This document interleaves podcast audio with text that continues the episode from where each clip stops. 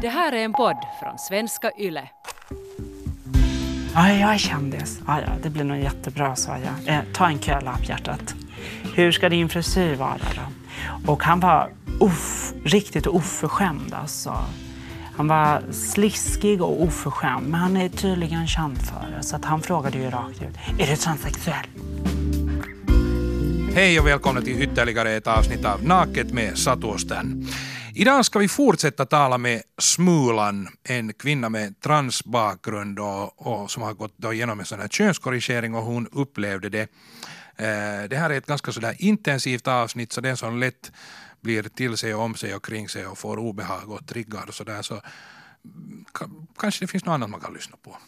Ja, det här var ganska djupt men jag rekommenderar den här till alla ändå. Så om ni är redo för en, en hisnande resa så luta er tillbaka så länge ni kör bil. Här är alltså Smulan del två. Ni kan lyssna på det tidigare avsnittet om ni har missat det för att lite komma in i stämningen. Men, men jag börjar med alltså att, eller jag fortsätter med att fråga henne egentligen hurdan den här könskorrigeringen har varit. Jag kan säga att jag, den har varit asjobbig. Hur gammal var du då? Eh, jag började min utredning där när jag var 18. Det blev ett avbrott där med tanke ja. på allting runt omkring. Eh, så jag fortsatte 2004. Men jag höll på i sex år. En sån här utredning ska ta tre år. Efter ett och ett halvt år så börjar man med hormonbehandling. Eller man börjar med hormonbehandling och sen efter ett och ett halvt år så ska man leva real life då, mm. som kvinna så att säga. Tyvärr så kastades jag mellan eh, psykiatrin uppe i Mora, eh, Uppsala och Stockholm så att jag hamnade mellan två stolar så att säga. Vilket gjorde att det ställde till det väldigt mycket och jag fick bli min egen utredare. Så att jag började själv luska reda på var mina journaler var någonstans. Jag begärde tillbaka dem och sen lyckades jag få kontakt med en kompis som faktiskt eh, höll på att genomgå en sån där eh, och pratade med henne då. Och lyckades snappa upp min könsutredning, alltså min utredningsprocess då. Um, det var bara att sen så um, det är inte så lätt att göra könsutredning eh, här i Sverige trots att det kanske låter som det och det ser ut att vara det. Men det är inte det, för det är en jätteprocess och läkarna idag är jättebökiga och det är väldigt mycket eh, pappersarbete och det är väldigt mycket väntan och det. Mm. Hur ska du göra det enklare? Har du liksom tänkt alltså, den här jag skulle kunna göra saker och ting så mycket lättare. Mm. Med de kontakter jag skulle kunna knåpa ihop så skulle jag nog säga så här, jag är jättekritisk. Mm. Eh, för att eh, 2009, mars där, så genomgick jag min eh, könskorrigering. Och, eh, nu talar du om operation, alltså kirurgisk ingrepp? kirurgiska ingreppet, ja. SRS.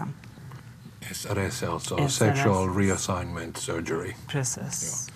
Korrigering av könsgenitalierna. Mm. Ja. Eh, och jag blev bokstavligen slaktad. Och fick fruktansvärda komplikationer. Under ett års tid så var jag sjukskriven. Första tre månader hade jag kraftiga infektioner blödningar, varbildningar, åkte ut och in på Karolinska under ett års tid för rekonstruktioner, inflammationer. Eh, och det höll på sådär. Alltså. Och du kunde ju inte jobba? Nej, så att jag, det förstörde hela mitt liv. Jag hamnade i en skuldfälla som blev bara större och större. Så att, plus att jag blev vräkt eh, eh, från en lägenhet. Eller jag blev inte vräkt. Jag eh, fick ett papper där det stod att jag hade si och så lång tid på mig. Eh, hyresvärden var en jävel så att jag hade redan betalat in tre månaders hyra i förskott mm. bara för att jag hade förklarat för henne att jag skulle in på en operation. Och eh, Försäkringskassan eh, hjälper inte till alls och det gör de inte idag heller. Alltså, vi kan ta bort Försäkringskassan. Vi behöver inte ha någon försäkringskassa här för att Eh, är du döende, har du cancer, så enligt Försäkringskassan så nej men, du är frisk. Du kan fortsätta att jobba. Så länge du har i käften kvar och du kan prata så kan du jobba. Mm. Så länge som man har kraft att ta kontakt och begär hjälp så Precis. har man krafter att jobba. Så att de försatte mig i en eh, riktig eh, eh, skuldfälla. Så det var ett år av det här, men blev det sen bättre? Nej. Nej. Nej, nej, nej. Det fortsatte. Så att under, ja, kan vi säga ungefär under sex års tid, så eh, från att ha ett relativt bortsett från det här familjelivet då, och, och leva ett singelliv och så, så försökte man ha förhållanden, men det gick inte. Ehm, Alltså på grund av fysiska eller psykiska smärtor? psykiska smärtor och fysiska smärtor. Ehm, så att det förstörde jättemycket. Sex år av mitt liv förstördes det. Eh, och det fortsatte eh, att förstöra mitt liv. Eh, så att jag kan ju säga idag, absolut. Om de säger om du ångrar dig, absolut, jag ångrar mig. Varför gör jag det? Jo, för att jag tänkte nämligen på att innan jag skulle göra den här eh, SRS 2009 så hade jag luskat reda på att få ett lån och jag var skuldfri också. Så att, eh, få ett lån så att jag hade kunnat eh, åka utomlands och betalat eh, min könskorrigering då, i Thailand. Det var bara dum som jag var så hamnade jag hos klåparna här på Karolinska. Tyvärr, men så är det. Eh, och det är jättemånga i dagens lä eh, läge som får sina kön stympade. Så det är jättetråkigt för att läkarna här eh, i Sverige har inte den kunskapen. Nej, de har inte gjort tillräckligt många sådana. Ja, det, de gör väl kanske vad blir det, tre, fyra stycken i månaden. Eh, I Thailand så gör de säkert tre, fyra stycken per dag. Tycker du att ditt sexliv är bättre nu? Eh, ja, det är det. Efter ungefär eh, tio år. Då. Jag fick en korrigering nu för eh, lite över ett år sedan. Så har det ju blivit bättre, men det är inte bra. Jag är, utseendemässigt, absolut. Den ser ut som vilken fiffi som helst. Eh, känslomässigt, absolut. Sen när det kommer till penetrationen, där är ju oftast det som är det stora problemet och det är den svåra biten. Men Vad är det som är svårt där? alltså, oftast när man gör en sån här eh, könsoperation så är det oftast djupet Precis, just fråga. som Det är det det svåra. Ja. Eh, så det är väl det.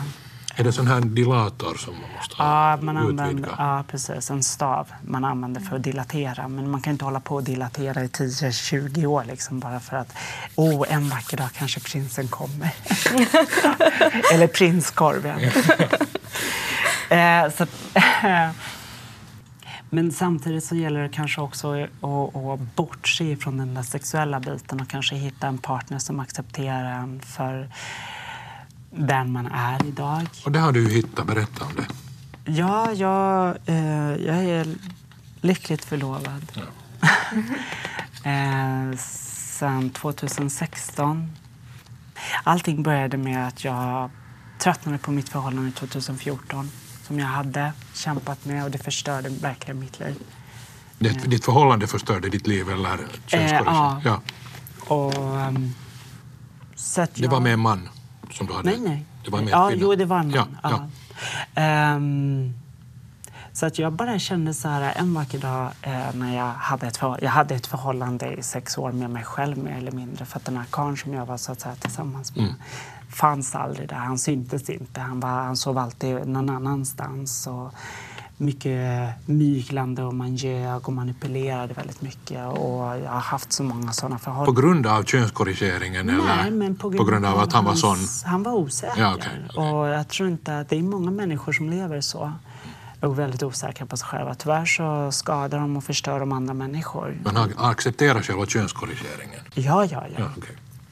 Eh, det är också en grej för oss, så att säga. Eh, nu, är inte jag, nu kan inte man säga att jag är transsexuell. Eh, för att vara transsexuell, där är också en intressant grej som många missuppfattar bland heterosex, eh, kvinnor och män i heterosexuella världen. Att transsexuell är bara ett stadium. det är när du är mitt emellan två, alltså två faser. Då är du transsexuell. Sen när du har gjort den här operationen och så att säga, du passerar så att säga, som kvinna eller tjej beroende på ålder. Då är man så att säga kvinna. Du Men du tycker inte att man kan vara innan dess? Alltså, jo. För att det, det handlar inte om att eh, sätta den här äh, stämpeln att du är man, du är kvinna. Mm. Utan att det har, lite grann, eller det har väldigt mycket med hur du själv känner dig inombords. Är jag man eller är jag kvinna? Eller är jag det? Det är helt upp till en själv. Tyvärr så har det där äh, gått överstyr idag. Så att idag heter det men, idag är jag det och idag är jag det och ja, men, idag är jag det. Men vänta, vänta. Du är man, du är kvinna, sen är du tredje könet, sen efter det då är du eh, pansexuell och sen så är du men herregud, det finns så förbannat mycket termer. Mm, det är sant. Var det sen viktigt för dig att, att tillhöra eh, Eh, kvinnligheten? Liksom, eh, du har varit på sån här ansiktsfeminisering också. Ja, jag... Eh, 2014 när jag tröttnade på mitt liv så åkte jag till Gotland, fick jobb där och blev salongsansvarig. Sen så fick det mig att tänka lite så här, det här var en sommarflört. Så jag åkte tillbaka till Stockholm, till honom. För att det var fortfarande dels min lägenhet här i Vasastan. Och eh, jag tänkte jag ger honom en till chans. Så jag kämpade på där ett år. Men eh, sommaren 2015 så tröttnade jag igen och insåg att vad fan. Så att jag åkte tillbaka till Gotland. Och under, den, under det året så hade jag gått ut på så här dejtingsida. Ja. Det var väldigt spännande. Så jag var med i en dejtingsida som heter Badoo. Mm. Och det var bara skräp. Och sen gick jag in på Happy Pancake och det var bara skräp. Och jag tänkte herregud, what the fuck is wrong? Och jag insåg ju rätt så snabbt vad det var som var felet och det är ju det att många singlar som är väldigt osäkra i sig själva och har komplex för någonting. Som inte vågar eh, möta verkligheten. Hamnar på de sidorna. Mm. Och som har kanske sina små fel och brister. Vi alla har våra fel och brister. Men här är det lite verkligen så här uh, utstickande brister. 2015 hade jag två dagar på mig att hitta boende. Så jag gick ut på den här dejtingsidan och jag tänkte nu jävlar. Hm. Så jag skrev ner vad det var jag var ute efter. Jag är inte, och sen så avslutade jag med en fet text längst ner. Bara så ni vet, jag är inte ute efter någon dejt eller något. Endast ett seriöst boende. Jag betalar hyra. Ni får kontaktuppgifter till salongen, till mig och så. Och det var ja, jättemånga som hörde av sig. Men eh, de ville ju bara dejta. Mm. Så det var ju mycket skräpbrev. Mycket som hamnar i skräpposten. Sen var det en man som hörde av sig i 50-årsåldern som nämnde att han hade en tjej som eh, skulle komma till honom men hon bangade. Så han erbjöd och jag svarade och tyckte att hej, det här är ju toppen. Jag kom till Gotland, jag jobbade där en vecka, jag glömde totalt bort honom och jag skämdes nu fruktansvärt råkade hitta hans telefonnummer och sms i min telefon en dag. Så jag hörde av mig till honom och han lät väldigt skeptisk och jag hade bara tur. Så jag sa det, ja men jag lovar, jag väntar här i, vid taxibilarna i Visby då, vid Öster. Och eh, så kan ju du hämta upp mig då. Och ehm, ja, jag var ju känd som Smulan på den här salongen som heter Haircut, eller som heter Haircut. Så uh, jag presenterade mig som Smulan för honom. Men när han kom så kom han i en silver-BMW och skinnjacka, keps, solglasögon. Rätt fula solglasögon faktiskt. och precis när han klev ur bilen så såg han ut som den här uh, han är tjuren Ferdinand. Han kommer där med sitt leende och bara ler så här. Och jag tänkte, åh jävlar, vad är det här för pajas? Först en lyxig bil och så kommer ut någon bondlurk ur den här bilen. Oh my god, vad har jag gjort? Ah, ah, skit. spjärna emot. Bit ihop. Kom igen nu Smulan, bit ihop. Så när vi började köra utåt så, började jag se skog och träd. Jag tänkte, oh, du, eh, om, eh, ursäkta, men alltså, om du ska mörda mig så gör det snabbt smärtfritt. och du vet, han bara tittar på mig. Vad sa du för något? Ja, nej, men alltså, bara så att du vet det. Liksom, så här. ja, bara så att du vet, jag har inga släktingar eller något sånt där. Alltså, det, det är lugnt. Ingen som kommer sakna mig. Eh, nej, vi ska bara åka hem till mig. Jag ska ju visa var jag bor. Okej. Okay. Så när jag kom innanför köket, då, eller in till köket och satte mig så hade han eh, en dvärgpinscher som hette Tindra som låg eh, i ett vintertäcke på golvet i ett hörn. Och hon var knappt tyst.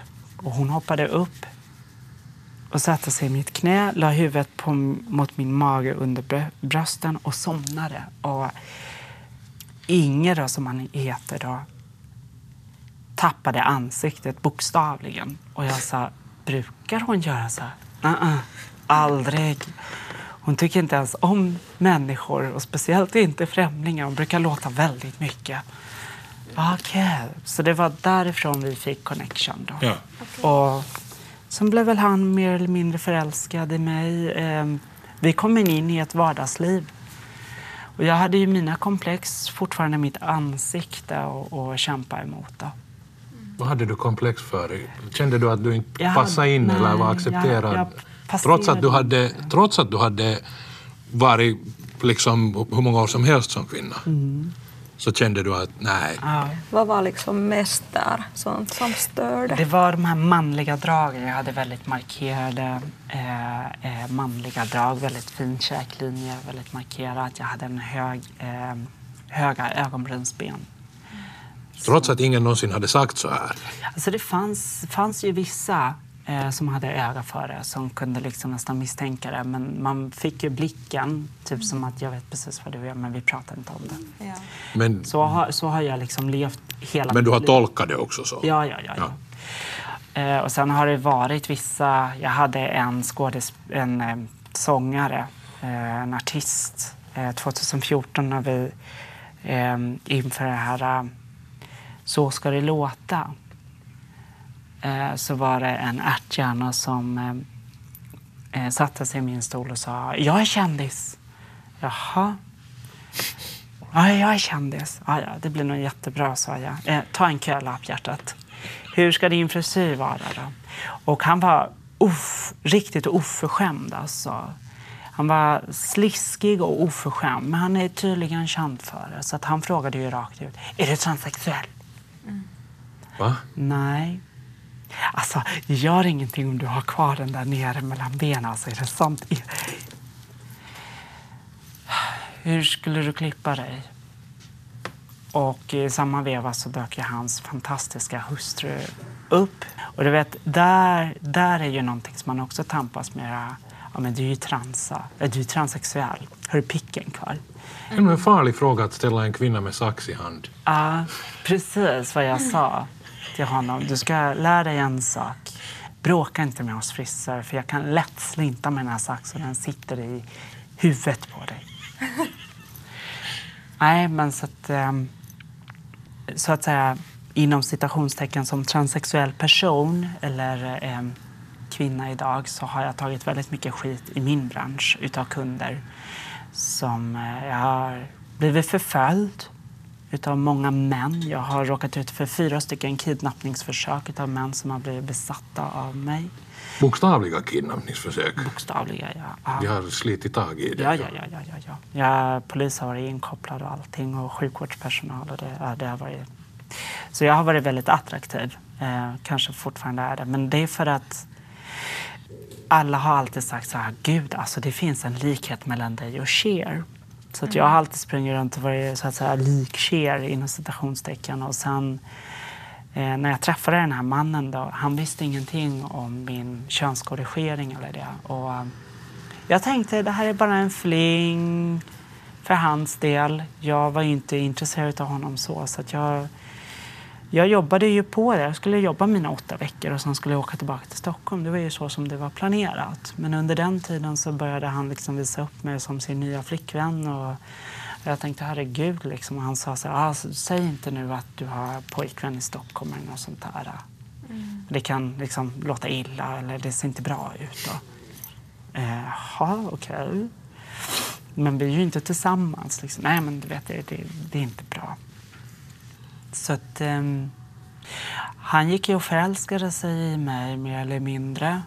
Eh, ja, han följde pladask för att två dagar senare efter att jag hade flyttat in till honom och var hans innevånare så friade han. Eh, och jag eh, har ju dålig erfarenhet av män och deras eh, romantiska sidor så att jag hajar ju inte liksom att det var ett frieri. Men han gick och friade där i ungefär i en veckas tid. Jag tänkte, vad jävlar med vilken jobbig människa ställer konstiga frågor till. Men så slutar med att jag ringer till en väninna här i Stockholm. Då. Så frågar jag henne, du, alltså, han har alltid gått och frågat det här och det här och det här. Och nu senast igår, ja, då var vi vid ett ställe, en gammal ruinen kyrka som heter Bara Ödekyrka. Ja, och då säger han så här, ja, här ska jag gifta mig en vacker dag med min blivande hustru. Jaha, sa jag den dagen när vi var där. Ja, men det är jättebra. Kul för dig, Polan. Grattis. Hoppas du hittar henne någon gång. Ja, man vet aldrig. Och det var ju liksom hans sätt att fria till mig. Jag tänkte, oh my god. Hon sa det, är du helt dum i huvudet, Smulan? Ja, jag måste vara det. Men jag har ju varit blond i 13 år. Ja, det märks. Herregud, han har ju friat till det. Har du inte fattat det? Nej, Nej, men alltså det är något fel på dig. Ja, jag vet det. Ja, ja, men tack för varningen då, det vet jag. så att, um, sen så... Um, sen, åkte, sen blev det väl mer eller mindre att jag blev kvar på Gotland och um, så att säga indirekt så flyttade jag in hos honom och hunden accepterade mig. Och han var inte ensam för en gångs skull. Då var han 53. Och du var 32? Ja. Ja, det måste jag ha varit. så att eh, sen blev det väl bara liksom att det ena ledde till det andra. Men sen så, där innan jag skulle åka tillbaka då, precis i samma veva då jag ändrade mig från att åka tillbaka till Stockholm där 2015 då, så satte jag mig ner och sen så berättade jag för honom eh, vem jag var och vad jag har genomgått Mm. Och han hade aldrig stött på det. Så han blev ju jättefascinerad. Och jag trodde shit, nu kommer han slå ihjäl mig och gräva ner mig här på tomten. Men istället så reser han på sig och så sa han kom. Så gav han mig en kram och så sa han du, det där det där var det modigaste du någonsin har gjort. Jag har aldrig träffat på en människa som har varit så modig. Jag har haft mina aningar att det var någonting men jag skulle aldrig kunna tänka mig att det var en sån här stor grej. Gud vad modigt. Det ska du ha eloge för. Och sen var det inte så mycket mer. Sen återgick vi till vårt vardagsliv och sådär. Och sen så visade det sig när vi första gången när vi hade den här intervjun då, så visade det sig att vi hade så mycket gemensamt. När det kom till hobbysar, erfarenheter, smak och tycke och det. Och sen, vi hade aldrig rest. Mm. Alltså aldrig i mitt vuxna liv har jag rest. Alltså på 16 år har jag aldrig rest utomlands. Mm. Så det slutade med att 2016 så åkte vi på vår första semester tillsammans till Spanien, till, helt ute till Marbella. Och där finns den här kliniken? Och, ja, precis. Så fram till dess så började vi, jag började ju spåna och jag hade ju hört talas om det här med FFS. Alltså feminisering av ja, ansikte? Ja. ja. Facial feminization surgery som det heter. Eh, men jag hade tappat den där tråden och hade glömt bort vad det hette och sådär. Men sen så kom jag på det, gick ut på Youtube då, och så poppade det upp. Så förklarade jag för honom situationen och sådär och han sa men du det är en stor grej, det där kan du inte göra. Och, livsfarligt, tänk om det händer dig någonting. Oh, nej, sa jag, herregud. Dör jag så dör jag. Jaha, är du sån? Ja, ja, ja, herregud. Jag vill bara kasta mig på djurkyrkogården. Nej, så att eh, jag åkte ner dit. Vi åkte först på semester och vi förlovade oss. Så mitt i alltihopa så var jag helt plötsligt förlovad med honom utan någon vetskap, bara sådär. Och sen gick jag på den där konsultationen och det var så vackert. Kliniken, oh my god. Det var verkligen så här som i en saga. Liksom. Du kommer till en berså och det är så jävla fint där. Och fantastiska var de. Alltså vilket mottagande. Så jag bokade in tre månader senare gjorde jag min ansiktsrekonstruktion. Och vad var, vad var det de gjorde vad, när du talar om ansiktsrekonstruktion? Vad var det de gjorde? De, eh, eh, när det kommer till den eh, operationen så går man in mera i benet, alltså ansiktsbenen. Eh, man feminiserar ansiktet eh, genom att ta bort Okej, för det handlar ju alltså inte om, om, om det som man talar om så här skönhetsoperationer, man spänner huden eller du ser inte liksom Ansikte, spänd ut nej. eller sned i ansiktet vet, eller sådär mm, stramar här och där. Det handlar inte om det. Men Nej, tog de benen bort från Ja, de, feminiseringen handlar ju om att man tar bort de här hårda, manliga, kantiga dragen i ansiktet. Det vill säga att det blir ett L-form liksom här vid käken. Det L tar man bort så det blir mer som ett C. Ja, titta vad du var påläst. ja, och eh, sen så kan man göra, man kan ju slipa ner adamsäpple. Jag har aldrig haft det, så att jag har aldrig behövt göra det. Men min käke var ju, det var ju det som gjorde att jag blev fotomodell, för jag hade en fantastisk snygg käklinje. Eh, och det är jag faktiskt lite missnöjd med idag kan jag säga, för att jag har inte den käken och käklinjen som jag skulle ha haft efter operationen tyvärr. Så att jag måste genomgå en till eh, korrigering här under till då, för att bli av med fluffet. Hur mycket tog jag bort så här alltså att, vet du, om du En jämför med ungefär som ett lillfinger? En bredd. centimeter i bredd. Hur länge på tar hela det sen liksom att det blir allt? Fick du sådana här blåmärken eller något? av Nej, jag fick eller? faktiskt inte det. Eh, och sen så... Jo, men först så börjar de med att slipa ner käklinjen. Då går man in genom munnen, den orala vägen, via tandköttet och sen så går de in där och så sågar de bort och så tar de ut bitar. Sen så gjorde de ett läpplyft. Så då gick de in under näsan och sen så skar de bort eh, 7 millimeter, som det heter. Eh, och sen så lyfter de upp min överläpp för att man ska få liksom en plutigare, kvinnligare touch på eh, läppen så att man har lite här öppna. Och sen så gick de in från öra till öra så skar de upp. Och det var den stora operationen. Så skar de upp och sen var det som att de veck, ja, men som man skalar en apelsin. Så att de vecklade bort hela huden fram till mitt näsben. Så ögonhålor och allting syntes så här eh, direkt ut i min näsa. Och sen så slipade de ögonbrynsbenen. Sen, Alltså det ben som finns under ögonbrynen. precis. Skall, på själva skallbasen. Ja. Och sen så gick de in, sinusbenet är eh, sinusloben. Det är alltså sinusloben som man slipar ner då. Men för att du ska kunna få den här fin, fina liksom, formen på det hela så måste de gå in via sinusbenet och det är den som sitter mellan ögonen längst upp. Det är där som man får den här eh, inflammationen. den här, Just det. eh, Bihåleinflammation. bihåleinflammation. Så då går de in och sågar upp där. eh, Vänder på plattan så att säga, benet, slipar till det och sen sätter de tillbaka det med titanskruvar. Sen så sätter de in, eh, borrar de in två hål i pannan eh, som de fäster upp med trådar. Då. Först ett par skruvar då. Och sen så samma sak längre upp då i skallbenet då för att sen dra åt så att det blir som ett halvt ansiktslyft. Tycker du att du skulle kunna acceptera dig själv liksom utan det här? Ja, absolut. Det hade jag kunnat gjort. Och det gjorde jag ju också. Men eh, det har ju sina fördelar också.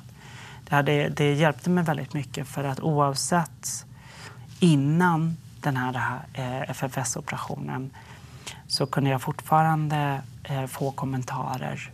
Och någonstans så sårar ju det en att eh, människor är så jävla elaka på ren svenska och tror sig och tar sig rätten att säga till någon, en främmande människa ja, för fan vad ful du är eller vad äcklig du är eller jävla transa eller man ser ju att du är karl rakt igenom. Det är inte vad eh, man vill höra på kanske en arbetsplats eller man kanske är ute på krogen eller så. Eller du, eh, du kanske ska ta och gå hem för att du passar inte in här, det är inte ditt område. Eh, men jag tror också det som har gjort mig väldigt stark i hela den här processen har varit att jag har inte gjort något så här extremt. Jag vet många i den här sitsen som går och blir überfeminina.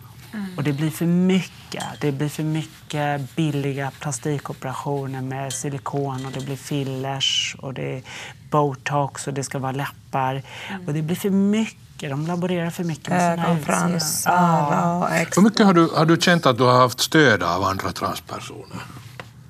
Jag har inte haft så mycket stöd för jag har inte känt några transpersoner uh, överhuvudtaget. Så har du gjort allt liksom på egen hand ja. så att säga?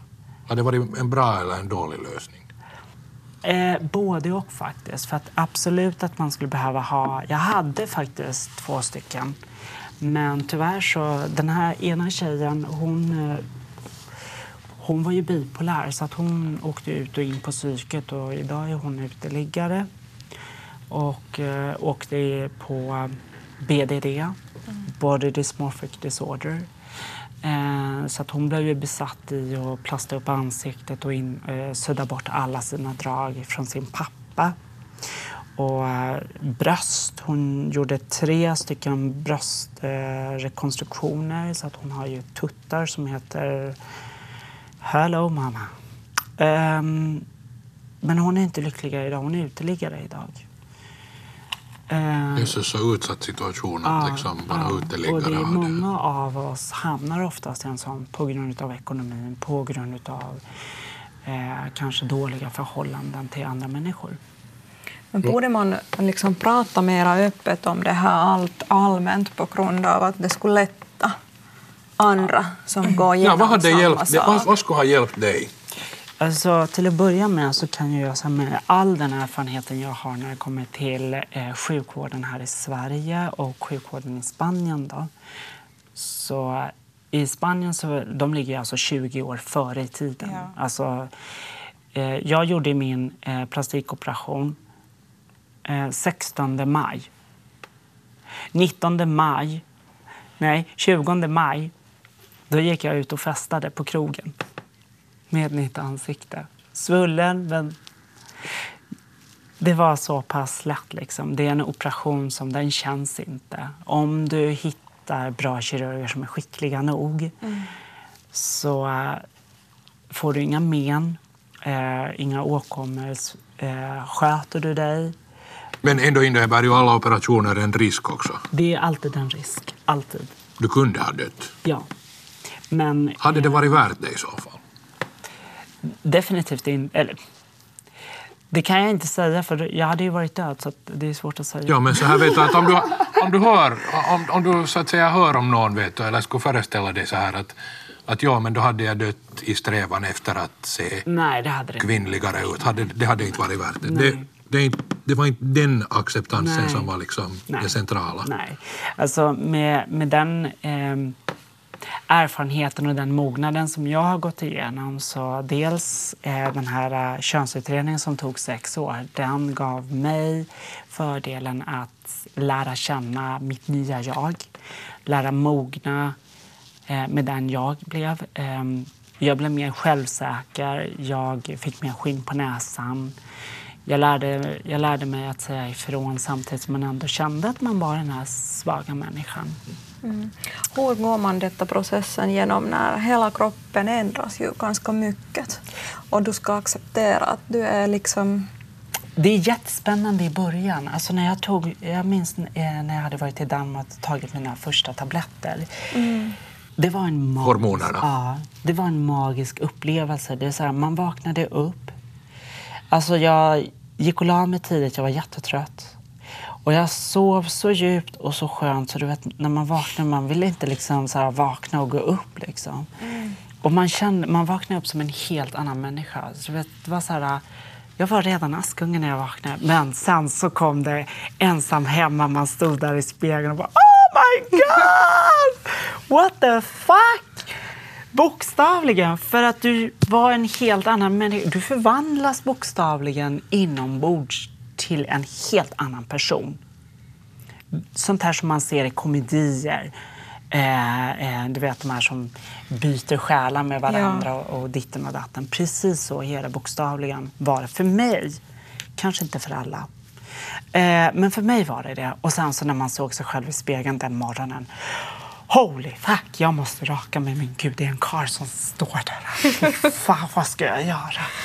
Så det, det, det blev en jättekontrast. Hur länge tar det liksom att laga sig så att du är van att du är kvinna? Alltså, det tar tid. Det, det tar inte ett år, det tar nog inte två år. Det har tagit mig... Jag kan säga att nu så här, tio år senare så kan det nog faktiskt kännas fortfarande så. Och det kommer nog alltid att göra det. För att det är ändå någonstans, man, man har alltid sitt tidigare liv som finns där. Du kan inte göra någonting åt det. Liksom. Det är bara helt enkelt att lära sig acceptera det. Och det är ingen, det är ingen mardröm och det är ingen skräck att tänka att ah, jag accepterar sig själv. Utan att det är mer det här, ah, jag accepterar mig för den jag är idag på grund av att jag är så pass stark idag. Så att, är det så att det är ingen, ingen som accepterar mig eller ska börja säga någonting till mig så gör det. Men alltså det, det är som att hälla vatten på en gås idag. Jag bryr mig inte. Och är det så att det är någon som... För det har man också fått uppsmält i ansiktet att det spelar ingen roll hur många plastikoperationer du gör, du kommer aldrig bli en riktig kvinna. Nej, vet du. Men en riktig kvinna beter sig inte så som du gör. Och du vet, jag har alltid svalt på tal. Alltså jag menar, det handlar bara om hur man är som person. Att man är snäll, ödmjuk, förstående, accepterande etc. etc. Det finns jättemycket. Eh, Men någonting som jag har lärt mig att vara för helvete inte narcissistisk. Gå inte in för mycket i dig själv. Se inte den här ytliga biten. Som jag ser många i min situation idag fortfarande är totalt fast i. Att bara för att man har genomgått det här könsbytet, man har kanske gjort det här, så ska det vara så kvinnligt. Jag måste ha rosa, jag måste ha klänningar, jag måste ha det. Och det ska vara... Titta på mig. Jag, jag har genomlevt cancer. Jag har dött tre gånger på operationsbord. Jag har lurat döden tre gånger genom... Jag blev påkörd två gånger också. Eh, sen dog jag eh, på en dejt eh, och vaknade upp på hjärtintensiven två dagar senare. Så det var en jätteliten Dog på grund av vad då? eh, hjärtstopp. På grund av... Jag hade dubbelsidig lunginflammation och visste inte om det. Hade varit ute, käkat gott, druckit. Och alkohol och dubbelsidig lunginflammation är ingen bra kombination. Så att eh, mina lungor klarade inte det. Så att det, hela min kropp kollapsade. Men, och det här var i Eskilstuna för många, många, många år sedan. Men eh, jag klarade mig. Men jag lämnade min dejt dock på eh, nattklubben. Eh, lyckligtvis hade ju han min, eh, min plånbok med mitt ID-kort. Då. Så eh, han lyckades ju få tag i mig då, på hjärtintensiven där jag låg. Då. Så jag, många motgångar, många dödsfall, ehm, många roliga saker, erfarenheter, härliga människor man har träffat, stöttande, öppensinnade transpersoner som jag kom i kontakt med där eh, i Spanien till exempel. Det var första gången jag var i kontakt med andra transpersoner utanför Sverige. Väldigt intressant. Om du skulle få träffa idag dig själv när du var 14-åring, vad skulle du säga åt dig själv? Då skulle jag nog säga att du kommer ha en tuff tid framför dig. Men det gäller bara att du är stark nog, stå på dig. Ta alla de här motgångarna som din styrka. Och lita på din egna intuition och gör det bästa av situationen. Förlita, förlita dig på dig själv och inte på någon annan. Tusen tack hej Smulan, det var jätteintensivt det här. Ja, jag förstår det. Och Småland, Vi skulle borde kanske säga till alla de unga att vi är alla normala. Eller hur? Ja, oberoende hurdan av våra kroppar. Precis. Och um, acceptera dig för den du är. Mm, Och för att vara annorlunda betyder inte någonting negativt utan att det är en fördel. Det är en positiv grej. Det är en positiv grej. Jag ser det. Jag har, ser det här som en styrka. Liksom att Jag har erfarenhet av att leva som man. Jag har erfarenhet av att leva som kvinna. Men framför allt, jag har erfarenheten att vara mig själv som Smulan, som Frissa. Och ehm, ta ingen skit. Absolut. Fan, ingen skit.